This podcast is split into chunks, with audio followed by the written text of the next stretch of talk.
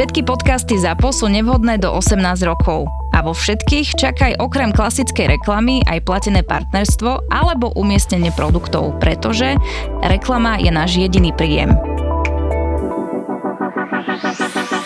Začali sme vo veľkom štýle. Kuriéri a kuchári vypredali Košice. Baby, hit me one more time.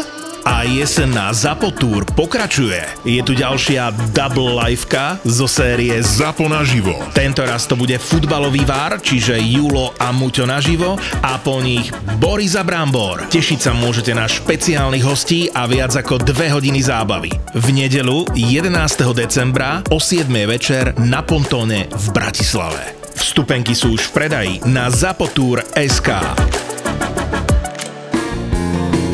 Spomeni si na nejaký vtipný príbeh, kde ti povedzme, či už ten rodič nejak dobre reagoval, alebo to dieťa. Predsa len je to o tej interakcii, takže asi sa aj hodí, keď si proste niekto takto nabíja. Ne, ste tam ako dvaja, samozrejme, máte si nabíjať sami navzájom, ale zase na druhú stranu aj ten rodič sa môže do toho zapájať. Ja si viem predstaviť, že teda keby už som fakt na tom mieste bol, že by som sa zapájal strašne moc a chcel by som sa zapájať.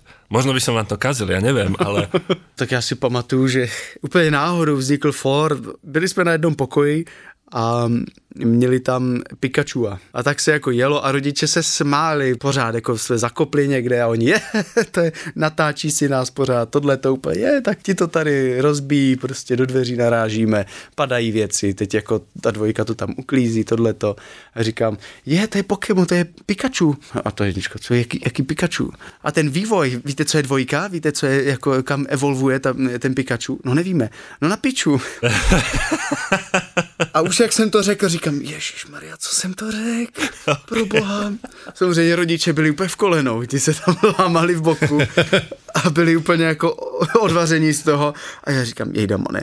A pak rodiče to zopakovali, takže vlastně to bylo legitimní v tu chvíli.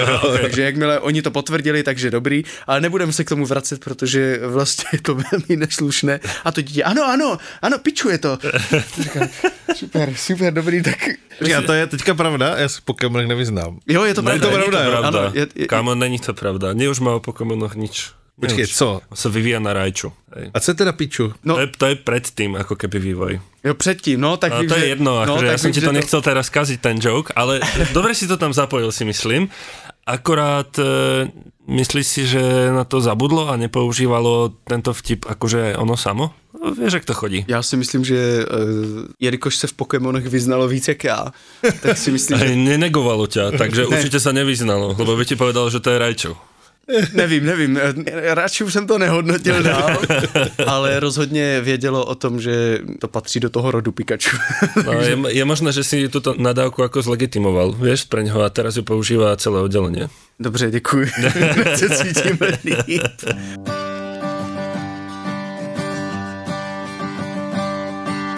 Pojď se mnou, lásko má. Já ukážu ti cestu, realitou je nádherná. Budem říci holouřiť tak, jak se má. A od zdi ke zdi šourat se mi dva. Jak to býva s malými deťmi, tak jsme často u doktora. Máme 1, 2, 3 kusy, ktoré sa tam proste striedajú. A moja žena už vraví, že ju tam poznajú už len keď ide za rohom, že vie, ako jej cinkajú do pánky. No ale sa nám to začína trochu ako prevracať na takú mieru, že máme výbornú doktorku, ale za každú návštevu chlapci dostávajú hračku. Malinkú, z kinderka proste, môžu si tam vybrať. A už tam boli toľkokrát, že už sa fakt na to tešia. Ja chápem ten pozitívny prístup k tomu, že proste z toho negatívneho, alebo z toho miesta, kde sú biele plášte a sú tam nejaké obrázky a tak ďalej, by mohli mať strach, ale už to začína prechádzať do toho, že oni začínajú fejkovať, aby mohli ísť k tej pani doktorke. Už si začínajú proste vymýšľať nejaké halušky, aby nemuseli ísť do školy, aby mohli ísť k pani doktorke. A jeden druhého sa predháňajú, ktorý si tam vybral lepšiu hračku. Tak toto je proste neveriteľné. Dúfam, že sa nám to nevymkne z rúk. No a rovno by som chcel týmto privítať našeho hostia, ktorý s tým má niečo spoločné, ale vo väčšej miere, pretože je ním Tom Žilinský, si herec, si hudobník a si zdravotní klaun. Vítaj u nás. Zdravím, som rád, že som tady. Díky za pozvání. Vítaj. Dôležité je povedať, že ty si vlastne asi prvý chlap, kterého tu máme, který nie je foter a není ani očakávaný. Takže toto je jako velká výsada, že jsme si tě sem zobrali. A zase na druhou stranu má to svůj důvod, protože s děťmi, s rodičmi přicházíš dost do kontaktu. Tak povedz nám na začátek, čo to je vlastně ten zdravotný klaun. Jo, toho si vážím, že jsem byl takhle pozvaný, když nejsem fotr. No, tak co je zdravotní klaun? Zdravotní klaun je v podstatě organizace, která poskytuje určitou službu v nemocnicích a nejenom tam. Není to jenom pro děti, je to i pro dospělé v podstatě, neboli pro starší. My jim všem říkáme, že jsou to klienti. Už se změnilo slovo pacienti na klienti, takže jsou i geriatrie, což znamená jako v domovech důchodců a jsou pak i speciálně jako další odvětví, kterému se jako věnují různě. Každým rokem to nabývá do těch sfér, jak pro děti, tak pro dospělé. Takže snažíme se v nemocnicích asi to prostředí, jak bych to řekl, snažíme se ho trošku ozvláštnit, tak bych to řekl já. Že snažíte se spravit vlastně to jisté, čo ta naša paní doktorka, je to tak, že vlastně jako negativné město nějakou ozvláštnit, zlepšit trochu? Víceméně jo, ale důležité na začátek říct, že je jasně už potvrzeno, že smích taky pomáhá v léčbě. A my pomáháme smíchu plně, takové je i to heslo, které máme na stránkách, takže ono to funguje. Je hezký, že od založení té organizace se to celé posunulo ve zdravotnictví, takže nás celý ten personál bere trošku jinak, než to bývávalo dříve. Ale to je samozřejmě z doslechu. Já jsem v té organizaci necelý rok, takže jsem ještě takový zelenáč, by se dalo říct. Ale za ten rok už jsem klaunoval skoro 60krát. Což vlastně není vůbec malé číslo, tak to takhle poznávám zevnitř a vždycky se ptám kolegů, jaké to bývávalo. Oni říkali, no ty, to tehdy bylo. Doktoři nás úplně neměli rádi, říkali si, co tady zase dělají ti šašci. To jako a doslova šašci. No. A teď už je to, že mezi nima máme jako spoustu dobrých kontaktů, přátel, že nás neuvěřitelně podporují, někdy hrají i s náma, což je jako super. Je to taková hra na druhou potom. Nevím si to úplně naživo představit a doufám, že ani nebude muset být v takom tom priamom kontakte s vámi, protože by to znamenalo, že jsme někde v nějakom zdravotnickém zařízení, ale mně to přijde úplně krásné a nádherné, kam se to vlastně posouvá, že chcete vlastně tímto štýlom a pomáháte nielen dětem, ale i starším. A kdo je taky tvoj nejčastější, teda nie pacient, ale klient? Tak jelikož jsem teď úplně na začátku, tak v podstatě geriatrie a ty ostatní nedělám, protože na to je potřeba určitých workshopů, protože celý ten zdravotní klaun je o tom vzdělávání, které je podle mě snad na dosmrti. Protože člověk, když něco dělá, tak nechce ustrnout, že by se držel jasných šuplíků, které vždycky vytáhnou, jo, tak teď vytáhnu bublifuk vždycky, teď budu vždycky zpívat. Ale tím, že to vychází z improvizace přímo na místě, tak by to bylo blbý, protože člověk cítí ty energie toho pokoje, že tam vejde a řekne, tak vytáhnu bublifuk a zjistí, že to prostě nebude fungovat, že to tam cítí, že aha, tak tady budu muset jako něco jiného udělat. Takže začne se úplně něco jiného. Ono je to rozdělené úplně základně, že většinou chodí dva klauni, je to 1 a 2, což určuje jejich status, kdy 1 je hlavní, který vede celou tu misi, tak se tomu říká, že má nějakou misi, co tam chce udělat. A ta mise může být úplně jednoduchá, jenom se představit. Ono to zní, že to musí být za pár vteřin hotový, ale ta 2 chce tak moc pomoct té 1, že vždycky něco pokazí. A tím pádem ta 1 chce udržet ten status, že ne, tak my jsme fakt doktoři, že jo, tak my jsme tady, abychom pomohli a ta 2, jo, strašně chci pomoct a už tam něco padá, už zase se dělá nepořádek, takže tohle je v podstatě nějakým způsobem premisa toho vztahu. Takže si nabíjate svým způsobem, asi proto jste dvaja. Je to tak, ono se zjistilo po různých pokusech, že prostě 2 je výborný počet. Dělává se občas ve 3, třeba na začátku člověk jde na pár náhledů, tak se tomu říká, že jde v civilu a kouká se, co ti 2 dělají. Nezapojuje se vůbec do celé hry a kouká se na to a když to vidí, tak po těch pár náhledech jde jako 3. klaun, takže jsou tam 3. Já proto mám především zkušenost s mladšími, ale občas se jezdí i ven. Byl jsem třeba na Pleši, to je kousek za Prahou, onkologické zařízení a tam jsem měl možnost právě klaunovat i pro starší, kteří vnímali, protože jsou i, kteří nevnímají tolik, jako mají Alzheimera, demenci rozšířenou a takové, takže pro ně je to potom složitější a na to je potřeba se připravit a tam je jiný druh klauna, že má člověk jinou postavu, kterou si vytvoří jenom čistě na to. A tam jsem měl teda možnost na té Pleši pro ty starší a byla to neskutečná zábava teda, jako já jsem si to užil, mě to neskutečně naplňuje. Takže to má nějakou dramaturgii, jakoby, že je nějaký scénář nadhozený zhruba, kterým se jako řídíte, aspoň jako ta struktura toho, že jak jste to popsal, jako... Jsou tam jasná pravidla, co se nesmí, ale je to řečeno tak, ne, že se to úplně nesmí. Ono v určitou chvíli se to třeba žádá. Takže... Čo napríklad nesmieš? To by ma zaujímalo, že aké sú tie hranice. Je, no tyjo, tak to bych teď vyjmenoval nejlépe všechny. Tak aspoň jednu. Tak nesmí se nadávat prostě. Ano. Nemělo by se třeba u psychicky nemocných, co mají problémy s příjmem potravy, tak by se nemělo mluvit o jídle, o tom, že je hezká nebo tlustá nebo něco takového. Neměli by se navzájem urážet, 1 a 2. A to jsou právě pravidla, které se řeknou, že by se to nemělo dělat. Ale jsou chvíle, kdy to tam přesně sedne a ví se v tu danou chvíli, že to funguje. Ale to je na citlivosti těch dvou samozřejmě. Na to se nedá připravit. To tam člověk přijde a udělá to a zjistí, že to zrovna fungovalo, protože to tak cítil. Ale pak můžou být dny, kdy to teda jako zrovna nefunguje, tak si řekne, aha, tak teď jsem to neměl dělat. A se teda nestává často. A tady na tohle se všechno připravuje člověk různými workshopy, třeba workshop slapsticku, kdy to je úplně v základu, že člověk zakopává o věci a padá různě a věci mu jako tak různě padají z ruky a snaží se to jako vždycky spravit a tím pádem do toho namočí tu 1, ta 1 pak namočí tu 2, tím jak se to kazí.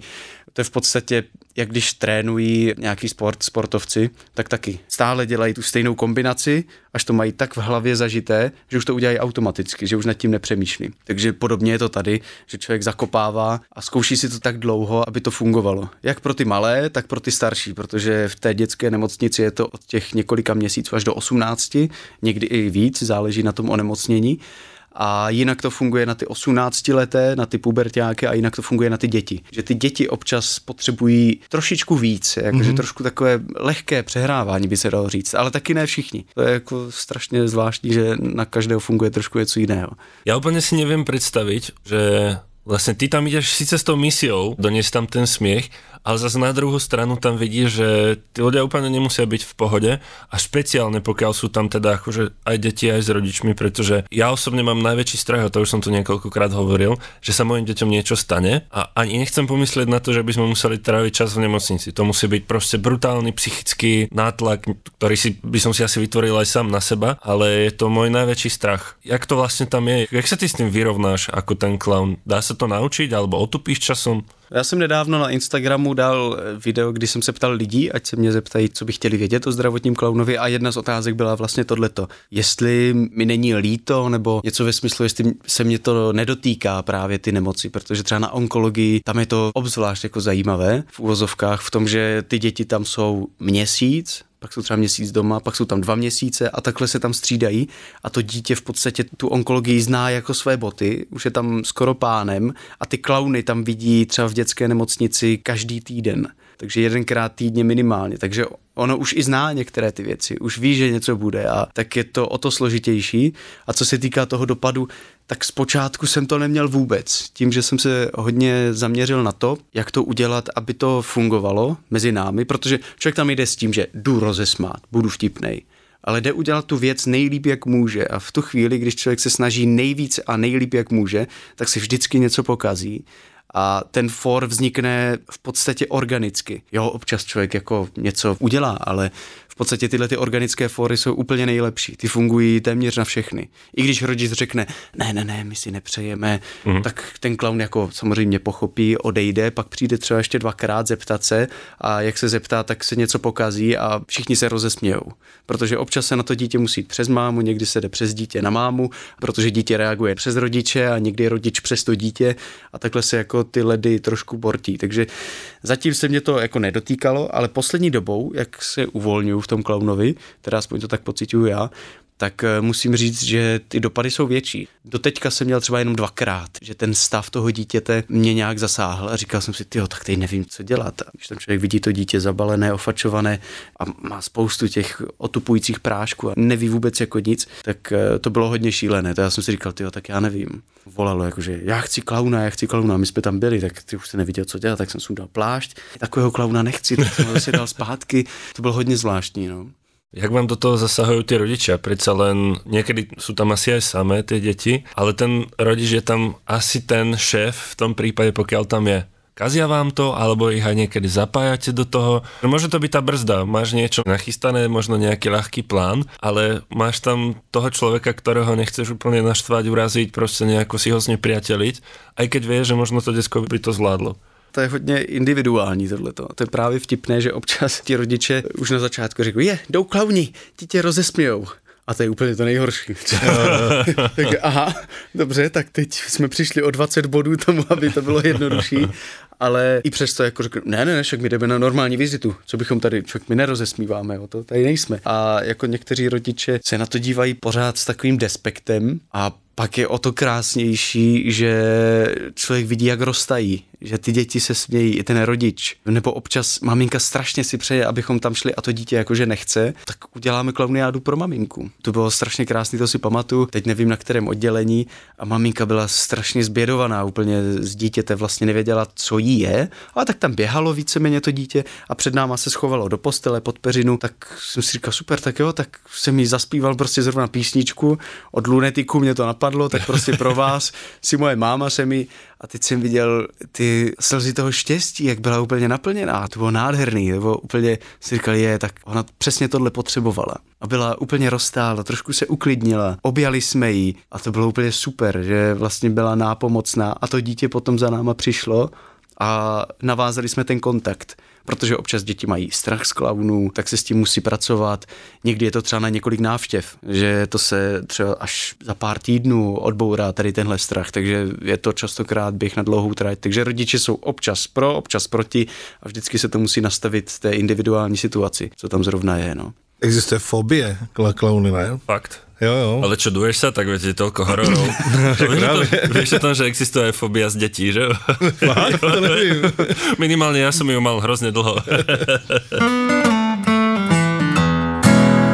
Otvorila ti táto práca v niečom oči? Predsa len sa dostávaš do prostredia, ktoré není moc ofejkované. Je tam tá reálna emócia, veľakrát to býva ako dosť kvalitný reality check, takzvaný, keď sa dostaneš do takéhoto prostredia. Bolo tam niečo také, už si asi hovoril o tých doktoroch. Ovplyvnilo ťa to ešte nejakým ďalším smerom? Jo, úplně neskutečně. Určitě neskutečně v tom, že si pokaždé, když tam jdu, uvědomuji, že jsem měl úplně neskutečně dětství bez doktorů.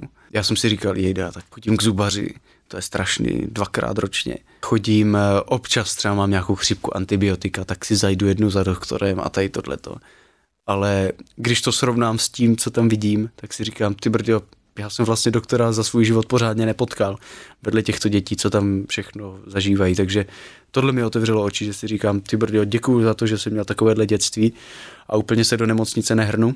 Jak jsem si zvrtnul kotník někdy v květnu a musel jsem být v Praze, jsem šel do nemocnice, tak já jsem z toho měl vlastně až takovou panickou hrůzu. Ty energie, jak tam na ně působily, že jsem tam jako normální člověk a ne jako klaun, tak to bylo strašně nepříjemné. Říkám, doma, ne, tak to nechci. Vůbec bych se tam necítil dobře, no. By se ti tam hodil nějaký klaun vtedy. No ne? To jo, já bych ho ocenil úplně všemi 10. Tohle mi to otevřelo oči, pak mi to otevřelo oči, co se týká emocí, že mě to velmi emocionálně otevírá. Pak v mém osobním životě, tak i mezilidsky. Jsem rád, daleko víc než doposud. Za každý den, jako co je a jak potkávám ty lidi. A občas si musím, podle mě někteří rodiče, myslet, když reaguju na děti v šalině, že jsem nějaký úchyl nebo protože se na ně usmívám, udělám třeba nějaký vtípek, tak se smějou a tak. A dívám se jenom na ně, tak si říkám, už stačí, abych vytáhl ještě foťák, ještě se vyfotil. No tak. Ale já jsem k dětem měl vždycky blízko a tohle možná jenom zvýšilo tu senzitivitu na ně a že moc rád je vidím, no. Jako občas taky samozřejmě rád si odpočinu od těch dětí, ale mám k ním blízko. Tak keby ste náhodou videli Toma niekde v šaline alebo v hromadnej doprave, ak sa usmieva na deti, tak nevolajte policiu, prosím. Ja sa taky usmievam na deti. No, takže ani na Davida nevolajte policiu. A taky si občas říkám, že to je to. Jako. A oni, a s těma dětskama je to jednoduchý, že oni se tam nudí, čučí kolem a když tě zachytí tím pohledem a ty se jako, že se potkáte, tak udělám nějaký ksicht, že jo, to děcko se rozesměje, uděláš mu jako dobře v tom momentě a Jo, ale jako, pravda, jako je pravda, že jsme včera zrovna jeli s Olivkou do Sokola a nějaký borec se na ní smál, ale pak jsem si říkal, já jsem ji držel na klíně, že jo, tak jsem si říkal, však jo, tak on ji taky chce rozesmát, tak proč ne, no. Tak. To je ta lepší varianta. Já si spíš myslím, že Oliva rozesmívala jeho, protože ona jela prostě, komentovala celou cestu a vysvětlovala, kde je máma, kde je táta, jak se jmenujeme, jak se jmenuje ona, kde bydlí babička, protože jsme jeli kolem. A takže ona vždycky ovládne jakoby ten ruch v tom trolejbuse a je dost nepřehlednutelná, takže vlastně v podstatě si za to může sama. Zas na druhou stranu mně to přijde právě že super, že ty děti tam jako nabúravajú veľakrát tu atmosféru. Jo, jo. Akože keď idú iba dospelí v tej hromadnej doprave, tak je to také každý čučí do telefonu alebo rozmýšľa o svojich veciach, čo bude variť, čo bude pozerať v telke a bla bla, boh vie čo ešte. A to dieťa tam donesie takú, presne jak si to povedal, takú tú energiu a tiež sa mi to páči. Taky to exhibicionistické dítě úplně maximálně, no. Ano, ano, přesně tak. A já jsem včera právě jel domů a byla úplně plná to tramvaj. A to vypadalo, jako kdyby všichni měli úplně, jako že kdyby byli všichni po rozchodu, po nějakém úmrtí v rodině a pak, když jsem si procházel, jsem si říct, že všichni čumí do mobilu, ale jsou takový prostě schůlení jako nad tím, že to vypadalo, jako kdyby všichni prostě měli nějaký jako úplně nejdepresivnější den v životě a přitom všichni čučí do toho mobilu. No. To jsem si těž minule uvědomil, samozřejmě já jsem velakrát jeden z nich, ale zase na druhou stranu si užívám potom tu cestu, keď jim so svojimi dětmi. Oni hlavně mezi sebou, jak interagují, prostě si tam hovoria, komentují těch lidí v tom hromadnom prostředku a někdy až dost drsně. Jo, a vůbec jim to nevadí, to je hezky právě děti slyšet. A velakrát komentují potom aj mňa, to už jsem to asi raz hovoril, že keď ideme okolo nějaké hospody, tak len ten mladší hovorí, tati, pivo, pojď, jdeme na pivo, hej, a to už potom jako neháže někdy dobré světlo ani na mě, ale zas je to vtipné a potom vidím ty kutiky, jak cukají tým lidem okolo, jak se snaží držet, aby se tam nepadli od smiechu, takže je to fajn. No a dostáváš tyto reakcie aj na místě, keď přijdete prostě někoho rozosmět, jaké jsou ty reakcie těch lidí, těch dětí? Oni jsou velmi různorodé, občas to vypadá, že tam žádná emoce není zpětně. Že se jako vůbec nic jako nestalo, my jsme se tam mohli sedřít a nic. A člověk zabouchne ty dveře toho pokoje a ty děcka se začnou smát. To bývá častokrát u puberťáku, že oni furt koukají, jakože, co jsi přišel. Jako, jo, debile. A tam častokrát to bývá, že se s nima bavíme fakt na úrovni. Základem je to, že ten klaun, když je v té místnosti, tak je inteligentně, dejme tomu, je úplně nejníž, takže v podstatě nikoho nezhazuje v té místnosti. Nesmí to být nebezpečné pro ty lidi, co tam jsou, protože pak se cítí, že on je ten blbej, když to jako zjednoduším. Takže když tam vejdou, tak si řeknou, tak jo, tak ty jsi zakopl, paráda, výborně, tleskám, aha, hezky, co mi ukážeš dál, jo, a někteří puberťáci dokonce ještě do tebe šijou. Ty seš pěkně blbej, že? Vůbec nevím, o čem to mluvíte. A tak jako je to, občas někteří dávají pěkné sady, ale v konečném důsledku se chtějí třeba ukázat tomu pokoji, že tam jako přišli a ten strach z toho doktora, že tam nějakou dobu jsou, tak přebývají právě touhletou agresí, takže je to občas hodně těžké a přesně takové děti jsem měl třeba hodně zpočátku, to bylo hodně náročné, takže tam nejsou, ale pak zavřeme pokoje a slyšíme, jak se smějí, to je úplně neuvěřitelné, pak jsou děti, které reagují úplně hned. Jenom vejde člověk a už jo, a ještě se přidávají a dělají sami s tebou ty blbosti. Tam hází věcma. To bylo teď naposled, jak jsem byl v Břeclavi. Tak tam jsem jenom stál a to dítě dělalo úplně všechno. Jsme se koukali, říkáme, no vidíme, že tady na vizitu asi chodit nemusíme. Očividně tady je všechno v pořádku. A to dítě tam házelo tou flaškou a furt se smálo, že mu to spadlo. No tak děkujeme, že jste mu poradili další kousek. Odkukalo. Jo, takže hned tam jako jelo a druhé dítě. Ježíš, to je úplný ichtyl. Tak poprvé to bylo vtipné a pak maminka. Ano, tak to už neříkej, to přece nemůžeš takhle. No je to ichtyl. Takže jako dostáváme i takové reakce. Je to v celém spektru. A strašně krásný je, že člověk udělá nějakou klauniádu, skončí v tom pokoji, už odchází z oddělení a přijde máma a strašně nám děkuje. To je jako super. Nebo když přijdou nějaké poděkování přes Instagramy nebo přes Facebook nebo jakkoliv jinak, dostáváme dopisy, dostáváme i obrázky od dětí. To je strašně milé. To člověka úplně nabije tím, že zahřeje to. Tak jako upřímně. Celé tohleto klaunování mi přijde velmi autentické. Tam si člověk v podstatě na nic nehraje. Dělá něco s něčím reálným.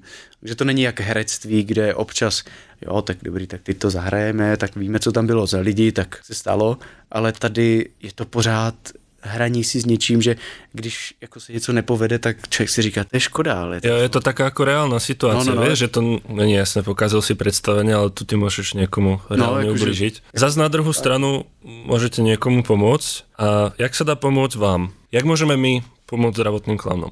Mně to přišlo jako úplně normální věc, že to ví všichni, ale vlastně neví. Někteří ani neví, že za to dostáváme nějaké peníze, za to, že klaunujeme. A pomoct se dá tomu tím, že je to příspěvková organizace, tak příspěvkem. Takže lidi můžou podporovat jednorázově nebo dlouhodobě a pak dostávají takový přehled, co se za ten rok stalo, je to v číslech, jak se zvětšuje organizace, co se dělá, jaké jsou nové disciplíny, jak to říct, ve kterých jako ještě děláme. Tak to se dá přímo na internetu najít, jak přispět. Jaká je ta stránka? zdravotníklaun.cz. Mm-hmm. Doufám. Tak přispějeme někde jinde. Tak to je jedna z věcí a pak samozřejmě je super, když se zvyšuje povědomí o té značce jako takové. Což si myslím, že zdravotní klaun dělá moc dobře, že je velmi aktivně na sociálních sítích. Já teda konec konců taky, že ho rád propaguju, že mi to přijde jako dobrá věc. Takže když se lidi o tom zmíní, tak se to třeba dostane k někomu, k nějaké firmě, která by chtěla přispět, protože je to fajn. Nemusí se přispívat jenom jako penězi. Vždycky se dá s organizací nějak domluvit, že se dá přispět, já nevím, třeba... Škodovka nám přispívá tím, že tam jsou nějaké dohody, že máme auta na nějakou dobu. My jsme teda se snažili přispět tím povedomím a chceli bychom přispět aj finančně, takže si dáme opět takovou malou súťaž alebo typovačku na našich sockách, tak jako jsme to už raz spravili s Jarom Vekrom. A pokiaľ nám pošlete správu o tom, ako dlho robí Tom Žilinský zdravotného klauna a za každú správnu odpoveď pošleme 50 korún na účet zdravotných klaunov, takže snažte sa, píšte nám správy o tom, ako dlho robí Tom Žilinský zdravotného klauna. Už si to tu povedal, dúfam, že to nevystrihneme, ale bude to tam musieť zostať. A dáme si to do ďalšieho dielu, ktorý vyjde zase za 14 dní, takže máte 14 dní na to, aby ste nám posielali správy. A potom to pošleme hromadne. Samozrejme, budeme radi, keď prispiejete aj samostatne. Pomôže to, pretože aj Tom, aj celá vaša organizácia robíte skvelú prácu, nielen pre deti, ale aj pre nás rodičov, kedy nám pomáhate svojim smiechom a svojimi šoukami na to, aby sme zvládali tie ťažké situácie. Bych chtěl ještě, já jsem se k tomu nedostal celou dobu, jo, protože mě přišly ty témata tak vážně, že jsem to nechtěl zesměšňovat. Jako, a vždycky jsem takhle na to mával, a ty jsi to prostě jako to. Jo, já jsem myslel, že si jí máš kraběž vajce. Já jsem byl prostě, když jsem byl malý, jsem byl v nemocnici párkrát, že jo, za nás žádný klauni nebyli, prostě nějaký 90 zhruba, ale přemýšlel jsem, jestli to všichni jako tady o tom mluvíme, jak je to hrozně jako depresivní prostředí a rozhodně jako je, ale prostě se tam dokážou stát i zábavné historky. A mně se stalo, na infekčním oddělení jsem byl a tam jsou, nebo já teďka nevím, jestli tam tak vypadá, ale vypadalo tak, že to byly pokoje a oni byli prosklený všechny ty pokoje, jakoby, takže se sestra seděla někde uprostřed a viděla skrz ty všechny pokoje nalevo, napravo, nebo tam těch sestern bylo víc. No a já jsem dostal takovou tu klasickou prostě nemocniční stravu, měl jsem tam příušnice, jsem tam byl, jo, takže mě ani nebylo moc dobře a dostal jsem takovou tu polívku nechutnou, jak v tom plave to vajíčko, no prostě se na to jenom podíváš, já se ti blbě, já jsem se do té polívky vyblil prostě. No ale tady to nekončí, ta historka. A přišla ta sestra, ta baba, co tam roznášela to jídlo a říkala, ty se z toho ani nedotkl. A já, ne, tak já to odnesu někomu jinému a odnesla to vedle do pokoje prostě a doma se tam odnesuje. Takže i takhle může vypadat nemocnice, no. A jakože je vtipnej. Teda si mi připomenul dobrou historku, keď já jsem byl malý. Vyberali mi mandle. Už neviem, či to boli nosné alebo krčné, moc sa do toho nerozumiem, ale bolo to také, že ma neumrtvovali, ale len si otvoril pusu a len tam bum, niečo vybrali.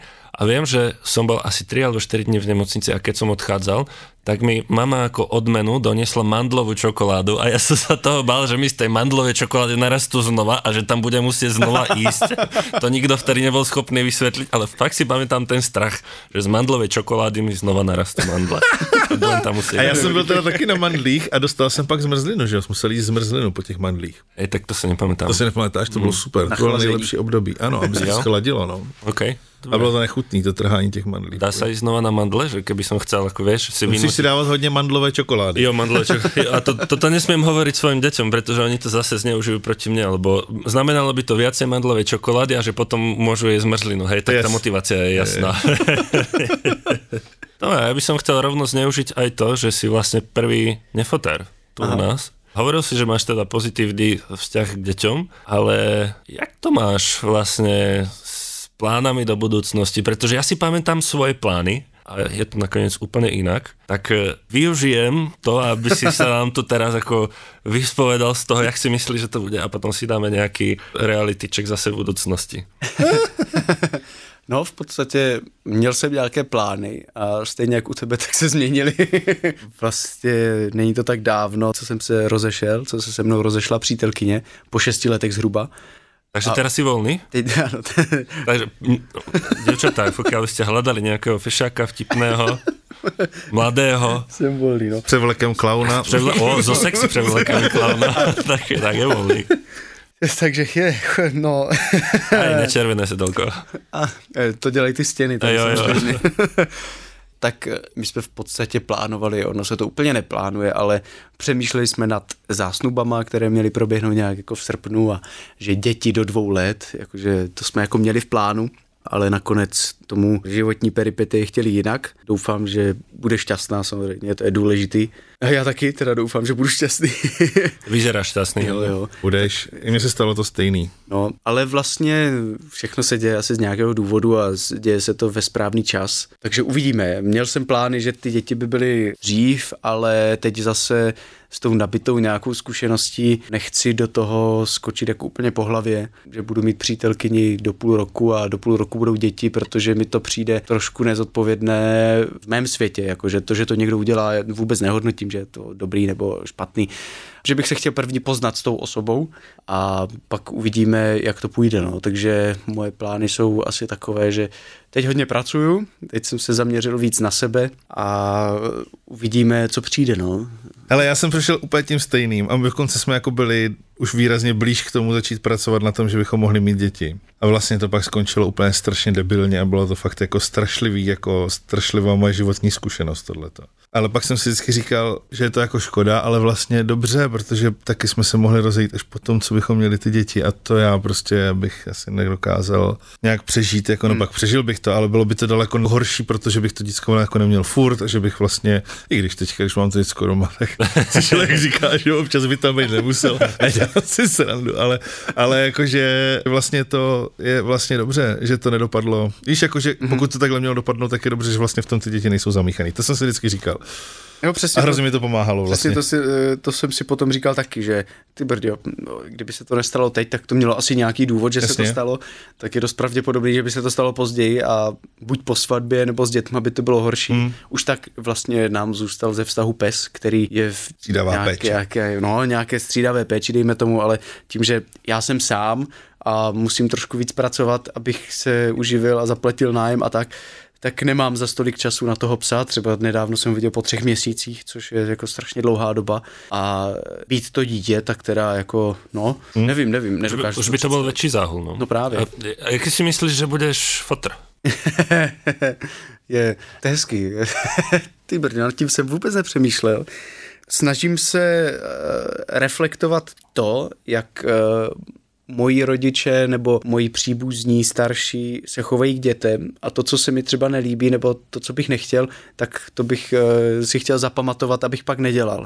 Neříkám, že se tak stane, protože častokrát to tak není, ale snažím si uvědomit, proč bych to nechtěl taky. Nejenom kvůli tomu, že je to něco škaredýho nebo tak něco, dejme tomu, ale tak to analyzuju a jsem zvědavý, čeho jsem pak schopen. Chci se nachytat, jakože je, tohle jsem říkal tak už to dělám, to je blbý.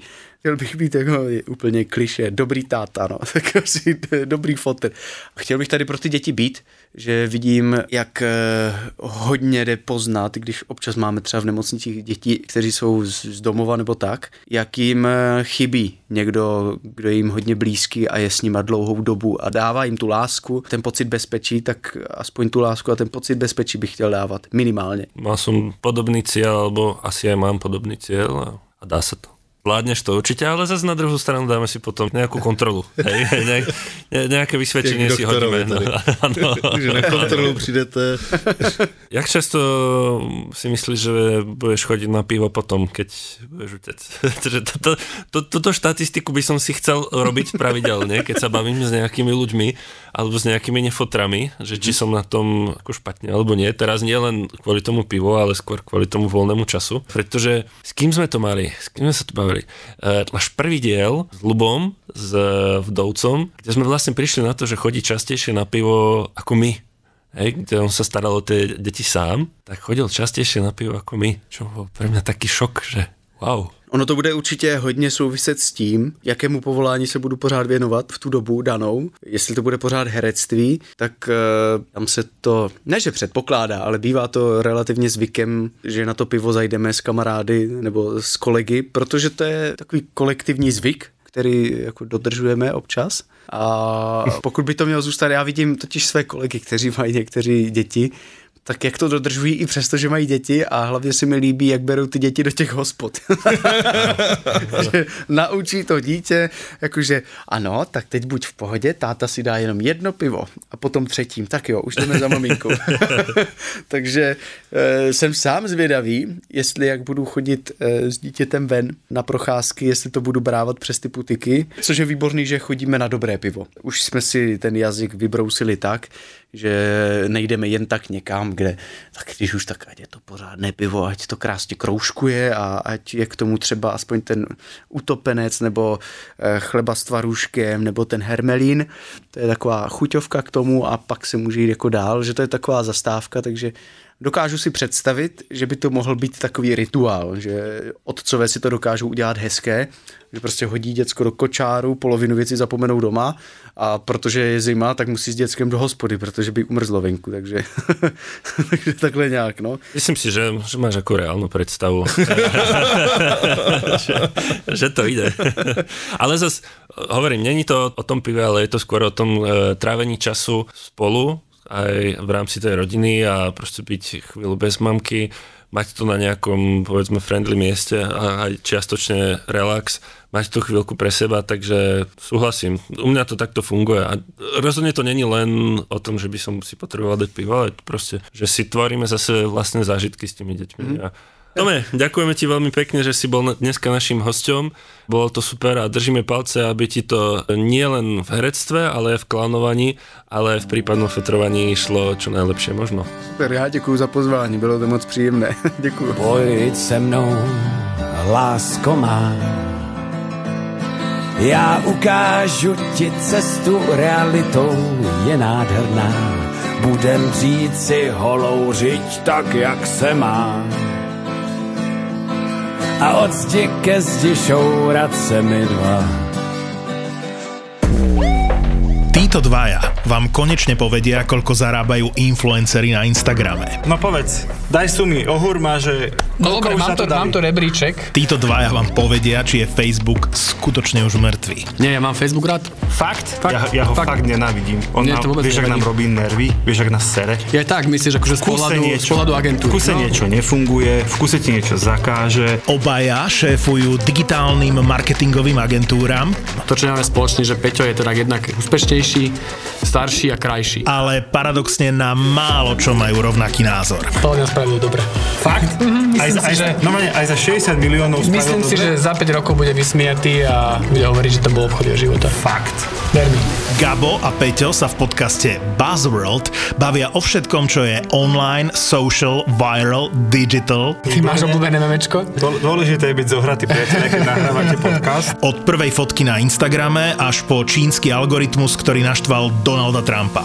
Od toho, čo bolo na začiatku premyslenej stratégie Marka Zuckerberga. Teraz všetkým marketérom zasvietili oči, že jak sa dajú vypnúť komentára na Facebooku. Až po okopávanie zemiakov na mesiaci s Mattom Damonom. Je to ako keď niekto povie, že predáva pozemky na mesiaci a teraz ten mesiac akože rozparceluje a ty si tam kúpíš 1000 metrov štvorcových a on povie, že no si jediný, kto si tých 1000 metrov štvorcových na tom mesiaci kúpil, ale nevieš tam ani zaletieť, ani tam akože posadiť zemiaky, aby si tomu Mattovi Damonovi pomohol. My sme Zapo, zábava v podcastoch, a prinášame ti novinku. Podcast o tom, ako fungovali, fungujú a budú fungovať sociálne siete. Podcast o minulosti, súčasnosti a budúcnosti digitálneho sveta. Počkaj, mohli by sme product placement v tejto show robiť spôsobom, že tá firma nám vždy zaplatí až spätne potom, ako ju spomenieme. Ja budem písať teraz do smrti. Napíšim, že máme to nahraté a že nepustíme to von, kým nezaplatíte. Takže ak počujete tento podcast, zaplatili. A preto sme takí vysmiatí. Presne. Presne. Daj si do uší nový podcast v produkcii Zapo. Buzzworld.